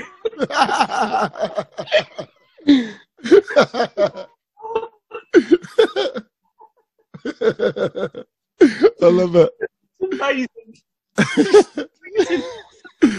So yeah, so basically, Mitch goes in the, the club. They're in there, and he ends up just staring at her for like Yep. eight minutes. They just they get, they get some sort of like I don't know. So they they have some sort of moment and everything, and then some some guy who I've got no sympathy for this guy. This guy is an absolute rapey creep. yeah. We've all got to admit. Yeah. he deserves to get fucked up. I've got a Um, CD sex room. yeah, so yeah, like so so basically he's chatting to her and she says she's got to go and he follows her and then he starts trying to get her drunk and then he comes on to her and she says no and then he, he gets angry about it. I mean the rules are if you get rejected people, it's a no. Don't carry on. Stop simple rules of consent, right? We should all know this, but no, he carried on and then he got fucked up by amphibian woman. I had no Yeah. sympathy for him. I was But like, it- it's when, you, mate. like, it's You- when you die." Mitch, right? Mitch then goes to the guy's friend, right, who's taken her to the CD sex room in the middle of this nightclub, and he says, "Where's your friend gone with that woman?" And he says, "Why do you want to know?" And he goes, "I've just got back from the clinic. it's infectious." Oh yeah, then he just makes a little face and was like, over there. I know. Before we get to that bit, which I must say Oh. was hilarious, there was quite a lot of stuff going on uh, before then. So we had the coach um, being very mysterious, staring into space, doing a piss poor job at being convincing at that. Um, Hoffen amphibian woman exchange eye contact, almost kind of like Garth Algar in the Dreamweaver moment in Wayne's World. It was, it was Yeah. very strange. Yeah. Um, that's when the, the scene cut to um, Ryan, where she got all of that information from the microscope, looking in the microscope lens, and totally scientifically summarized everything about what this woman is about, or female. And then it goes back to uh, the club, which, of course, about sorry about that what you just uh, aforementioned. So this scumbag guy has a bad concept of what heaven is like. When he brings her into that room, he goes, "Welcome to heaven." Oh yeah, it's just like a dirty old upstairs of a club. With boxes hanging around. There was so many amazingly bad things about this entire scene. So first of all, this this made me scream with laughter. Like I woke up my neighbours when I heard this. now correct me if I'm wrong, but scumbag um, alcoholic uh, dude who's with uh, amphibian woman goes, "Now I know it's not DP, but it's just as good." and so champagne flute. Probably my favourite bit of the entire episode is like uh, you know that you know she has to drink, and then he tries to come on to her. To which she pushes him away in the most awkward and flat kiss scene ever, which he goes into the table and in the most funniest and unconvincing way he goes, Damn you! Damn you. Uh, I didn't like that guy though. He deserved to get fucked up. He was just, Oh, he was just a, ra- he was just a rapey creep. Uh, uh, yeah, I was just like, yeah, you should have died. You should have died. I had no sympathy for him. Fucking. Man, it was so bad when he crashed into into the table. and Goes, damn you! it was just like, oh god, I don't know. I just took so much amusement out of that entire And scene. then doesn't someone mention something about there's a red light, and then she kills him, and then the lights go red? Awkward line about traffic lights. Yes. And then obviously Mitch comes in and tries to, you know, sees her there, and for some reason she's like, "Oh, I need some help." I Oh no, help." you, you've missed a bit. What I about missed a bit. yeah, Griff scaring himself with a gun in a mirror? yeah. yes. Then, then, then, then- right, then she cuts the power, right? And there's a big box, and in, in crayon it's written "Fuse 2. Yeah, and she just hits it. she hits it, and then there's a power cut, and then there's like there's like a music like scene where like Hoff is searching the building with like some cheesy synth music, and then he finds her. Then they have the heart to heart. Yeah. And then just as she's, yeah, they kind of built a bit of trust, then these, yeah, the other guys come in, the other police, and they're kind of the like, you know, SWAT team come in. SWAT team, and then she leaps out of the window.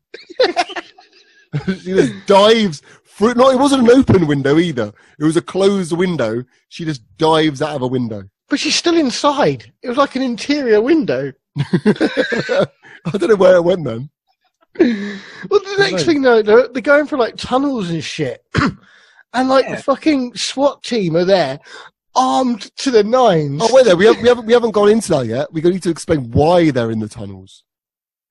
They're in the tunnels because they said that she's Okay. going to head to the ocean. Oh yeah, because she feels Okay. safe there. And here is the first problem. Right. Okay, there is a major. Can any- anyone tell me what the problem is with this? There's a lot of problems. She's an amphibian, Yep. And And she- what about amphibians? Well, they live in like freshwater, don't they? Exactly. There are no salt uh, amphibians at all. Right? Amphibians are fresh water, not salt water. Oh. It's just like what happens when you put salt on a slug. Yeah, I mean, I, I, yeah, I guess so. I mean, I don't know why she's heading towards the ocean. A river, maybe, or a, a lake, or a pond, Yeah. something like that. Maybe a pond. So we both just heading towards a pond. With Jumping on the, the, the pad leaves. a load of duck, load of duckweed all around her, just sat there ribbiting, whatever.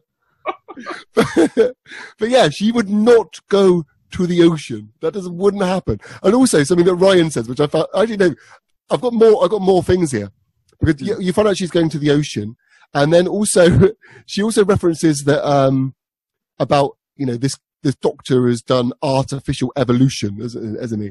And she's saying um surely if they've done artificial evolution, that would make her indestructible. Apparently, Yes. Because this is where we lead up to the fact that, um, okay, so although got, the- although there is another fact, you're going to skip into the the tunnel scene because there is one more fact here, which is quite relevant. oh, I wasn't going to go to the tunnel scene. I was, Okay, I've are you talking the- about the self self replication? Are we getting there? Yeah, a yeah. revelation. Um, basically, the coach, well, put it this way, the coach, he doesn't have a clue on anything. You know, she asks him a question, oh, I don't know. He doesn't know anything, but he also denies she is capable of regeneration and plays possum, which Yeah. basically makes me wonder, is this like the cigarette smoking man of Baywatch Nights? Hmm. Who Mm. knows? Hmm. But this is what I learned from this, right? So she said that she may also have the ability of self replication. Yeah. Okay. Which would Oh. make her, which would make her asexual. Now, I, now I did some research. Are there asexual amphibians? That's what we need to find out. Because if we do that, we might find out what type of amphibian she is. And this happens to be the, sil- the silvery salamander. right? Ah. So I've got here, um, there are a few amphibian species, such as the silvery salamander, that can undergo a form of asexual reproduction known, as uh, parthenogenesis. Instead of producing offspring by fusing a sperm cell with an egg cell, these species have eggs that can develop into a new organism without the contribution of genetic material from sperm. In the particular form of parthenogenesis, practiced by these salamanders, sperm is needed, but only to induce the egg to develop independently. The result is that the offspring are exact clones of their mothers and are therefore all female, which would explain why she's female. The sperm needed to simulate the process must come from the male of other salamander species. So she could be half silvery salamander. Uh, but the only way she could self-replicate is to find males of another salamander species. Which I'm wondering though, you know, if she found, for example, a fire belly salamander, or something like a fire salamander, I think that's a sub salamander, would just a regular salamander's sperm be enough to fertilize a half woman, half silvery salamander egg? I mean, there's a lot of questions to be asked here. That must have been a big salamander. Yeah. So, but, uh, but again, it still doesn't under, you know, the silvery salamander, which, um, hold on. And Oh. also, salamanders are not found by ponds. Okay, the silvery salamander is, um, is a, a distinct species of mole salamander from the United States of America and Canada. It's usually between 5.5 to 7.75 inches long and slender. I mean, she is long and slender. Let's be fair. uh, yeah, I mean, their, their habitat generally, according to this, is they're found near shallow rivers or ponds in deciduous forests. I mean, um, going to the ocean is just not on the cards for one of them. So, yeah. Uh, oh, and also, just so we also know as well, I mean, she's been attacking things, right? The salamander is their, their regular diet is soft insects, you know, slugs, ants, spiders, worms, things without a backbone. Really, I mean, really, if she was bred with a salamander, I mean, would she be so efficient at fighting? I mean, salamanders aren't that strong. Well, t- I guess, like technically speaking, like you know, the people that she killed didn't really have a backbone. Yeah, I was thinking that. True. Philosophically speaking, of course, but like Yeah. that is, I feel like we've just basically cracked the scientific like uh, emphasis on this entire episode, and basically, it, w- we should have been at the microscope lens. Totally. I mean, she's a silvery salamander, obviously, who's asexual, who's been crossed with a woman, but for some reason wants to go to the ocean. Now, that is what I want to figure out. What is, what is the relevance of salt water to the silvery salamander? What is it? Actually, hold on. I'm going to look something up. You guys carry on. I'll get back to you. I might I guess so. What technically that also means that uh, half the silvery salamander was drinking prosecco in a club. yeah, basically, yeah. or Lambrini or whatever it was that she was given. DP, I don't know. God, there are so many plot holes in this that just opens up a whole new bunch of questions, and it's absolutely amazing. But um, whilst you're doing the investigation into silvery salamandery things, one of the things that I noticed about the, the soldiers who were in the tunnel who were terrible shots, by the way. But there was one soldier that had the quintessential action movie like cop soldier name Suarez. yes. Suarez. My favourite bit of them is when she um, grabbed someone from under that big pipe, so they decided to shoot over it Yeah. instead of under it. and they just They up, and I was like, she's clearly down. Why are you doing this? I mean, they, they use more ammunition than like uh, like Arnie in Commando. I mean, they just like fucking offload, and they're just they're shooting upwards. Okay, right, right, hold on. But before we carry on, right, I, I've got exciting news on the silvery salamander situation.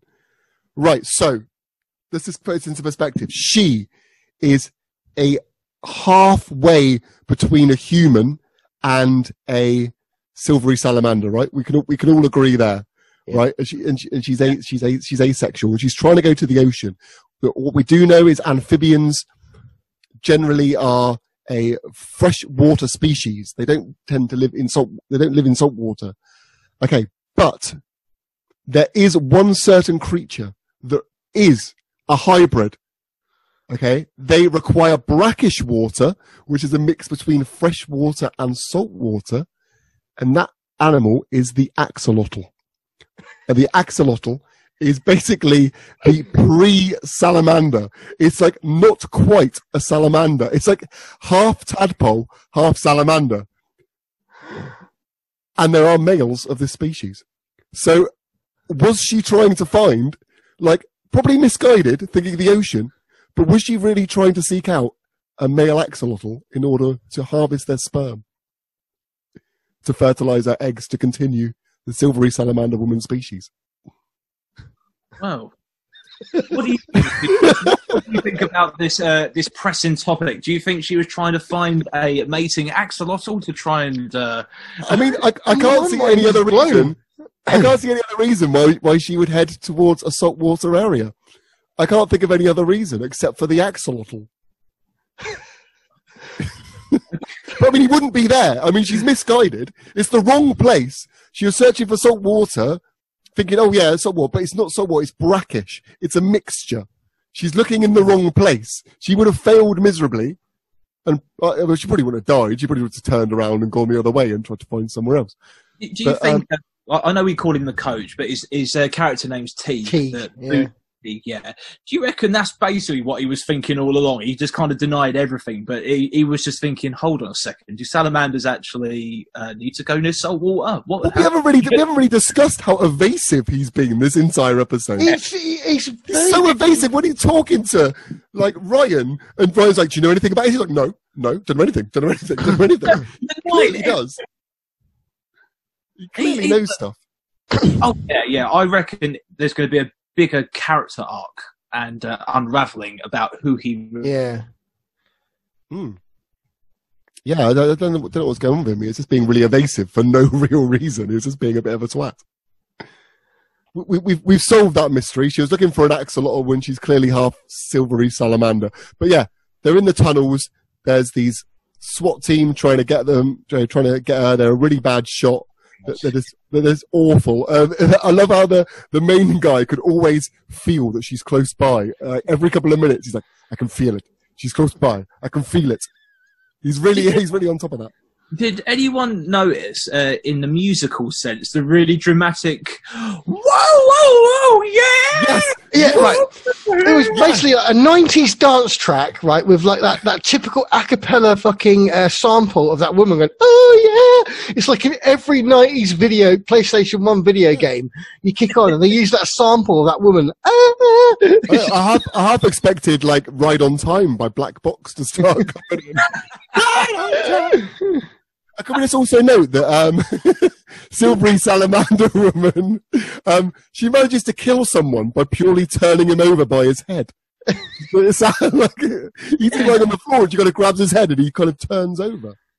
Turns over. I've, uh, I've just looked up the guy that wrote uh, this episode. His name's Greg Strangis. He's still active now. If we can get his email, Chris, we need to send him Let's an get him email and Let's him ask him to come on and explain what the fuck she is. I would, I would love to know that. Oh, do you also love the fact that when they, um, the SWAT team bump into, uh, to Mitch and stuff, they, they're just kind of like, you shouldn't be in here. It's restricted. And then they just run off. They don't do anything about it. They just have a quick go at him and then go, oh, we'll just carry on chasing Uh, Silvery Salamander. One other thing I noticed it. Why is she crawling across the floor when she can walk? It was like this almost like very Kate Bush like scene where it was very dramatic and cool. Like, Right. oh, Oh, there's one bit where she swung from the ceiling as well. Do you remember that bit? Yeah. How did she get up there? Oh, well, actually, can, can we just discuss here? Does anyone actually know how she's killing people? Right? If you look at her, she's got standard nails. She hasn't got big claws. She's got typical woman nails. Ah, no, I disagree. At first, yes, but it was only the bit where she was crawling across the floor, feeling a bit sorry for herself, that I realised that she had monsterish hands. Yeah, when she grabs the guy, when she grabs the SWAT guy, her hand did look a bit creature-esque. I'm sure when she turned it to the side, it was just like long nails. I And I was thought it might have been the Jogan. The Jogan could be there helping her out in the shadows, I hope so. scratching on pipes. I had a feeling when she was trying to like, well, very foolishly trying to get to the ocean, she was starting to metamorphosize into a um, angry silver salamander I don't know what I can say. Thing. But yeah, I noticed like there was like the change in the hand, so it was almost kind of like the metamorphosis. But then at this point, Mitch, the lifeguard, saves the damsel slash amphibian frog woman in distress, and valiantly says he'd rather get shot than give her up. She Yeah. say, then she says, "Too late." Runs at the soldiers, and the t- tunnel blows up. While Where did that come from? How did that even happen? Like the a- a- and after it had blown up, everyone just walks out casually. Yeah, I know. smoke. It was the most casual thing ever. Right? He walks out and he turns around and goes, "She wanted to die," and all the fucking SWAT men are just like casually walking out, just like they've just come out of the pub or something. Just like, But then, but then the best bit is because where are you going? I'm going home. no, and that's it. And it finishes. Yeah, it's like yeah, she wanted to kill herself. Where are you going? I'm going home. And that's it. it, there was like no kind of like dramatic tension. There was no kind of summary. There was no conclusion. I've just got my notes. After all that, Mitch goes home. No conclusion. no he just walks on with the ump. Honestly, I pissed myself when that happened. When that when that was the ending, that was like the funniest thing. I couldn't stop laughing. It's like, what the Oh. hell? I'm just going home now. I'm done. Done with this shit. It's just like they, they've been trying to rack their brains feverishly, trying to get to the bottom of this exodermal sloth thing, and then that, that's it. He's just like, "Nah, sod this. I'm going home." Yeah. Like, So, so the tunnel, yeah, the tunnel blows up. You know, he, he, him, and Griff walk out and everything, and then, you know, she's dead apparently, but somehow all the SWAT team have survived. this huge. I mean, it's like remember the film Backdraft. It's like that. It's like it's like huge flames. Like nobody would survive that, but somehow they did, and they just walk out like it's, It's- quite casual. it's the one. It's the line just before like uh, it all blows up and uh, she dashes off. They're like, "Put her down, or we'll shoot you." And Mitch just turns around and goes, "No." no. is there any kind of like scientific explanation as to why amphibians would blow up in flames, like spontaneous combustion? Hold on. Let me just um put amphibian flammable, and we'll see if we find anything on Google. because that was a hell of an explosion. That was like a Jerry Bruckheimer, Michael Bay sort of like special effects moment. And the fact that he was running away in slow motion, it was just like that was like perfect action movie for the time sort of like scene. but it, again, it was so like there was no reason for it. It was just like they were, they were just like you know, it was almost like they were like, you know what, this this episode's a bit slow. We need to we need to add, add an explosion in. Just to, and then after that, they ran out of ideas and went, yeah, just make him go home. He's just gonna go home after that. But that's why I love it. There was no bomb, no ticking sort of like timer or anything. It was just an explosion for the sake of an explosion. Did, did did she blow up? Or did something else She, she- blow I think up? she spontaneously combusted, didn't she? I don't know. Like, where did she go? and let, let's compare it to like action movies of that time where we saw the heroes walking away from explosions or running away from explosions slow motion. Um cameron poe con air did he did he decide to go home? No.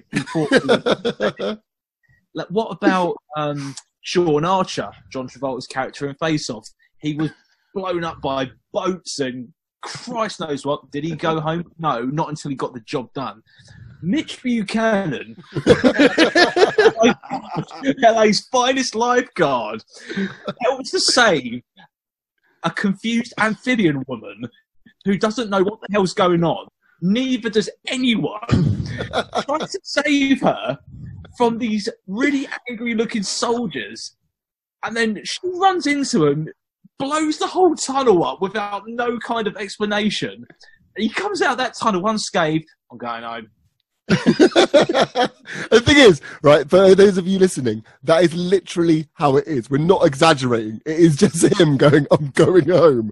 Like, there's all these, there's all these, like, SWAT team, like, behind him, who you would think would want to question him about why the fuck he was there in the first place and trying to protect this silvery salamander woman, but they don't give a shit. Somehow they've survived like the most brutal explosion of all time, and they're just casually wandering out of the tunnel. And then Hoff's like, "Yeah, I'm just going home." It's just I can't. I don't know how else to explain it. It's it's so bizarre, but so amazing. The only question that I have is if he was in season two, what would Garner say? I don't know. What would Garner say? He would say a lot. He would say a lot of things. He'd probably say, "I'm going. I'm going home." What are you going to do, Evelyn? or just randomly play guitar. Mitch comes out the tunnel, uh, all the SWAT guys in his Garner just sat there on the front of his car playing guitar. Yeah, Garner, Garner would Garner would have done some So um, we get there's that so many things.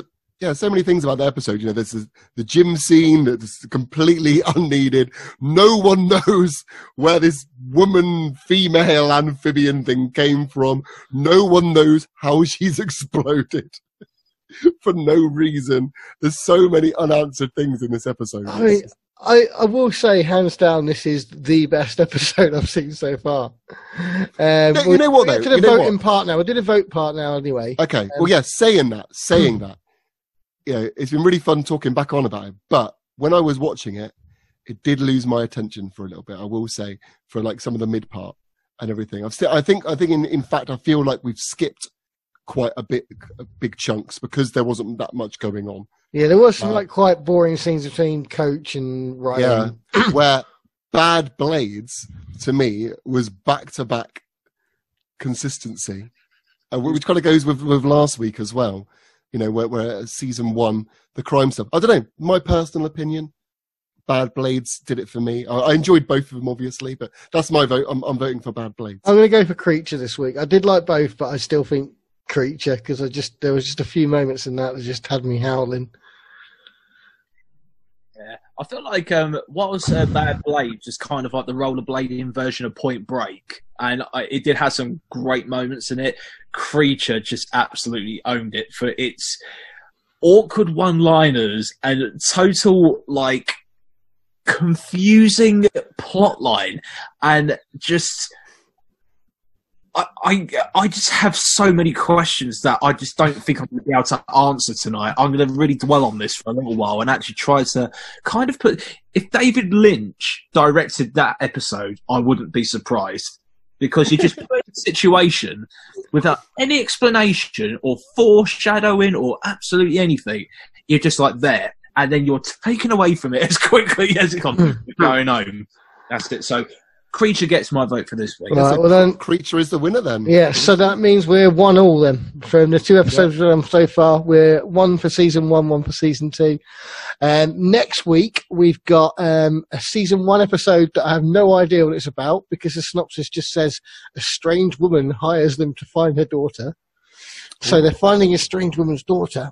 And uh, the season two episode, they're fighting a gelatinous sea monster. oh my god! No. Sounds amazing. There's a lot of ocean. I, oh, I guess it's, it's It's Baywatch, isn't it? Ocean. But I mean, how many how many monsters are going to be in the ocean that are, that are undiscovered?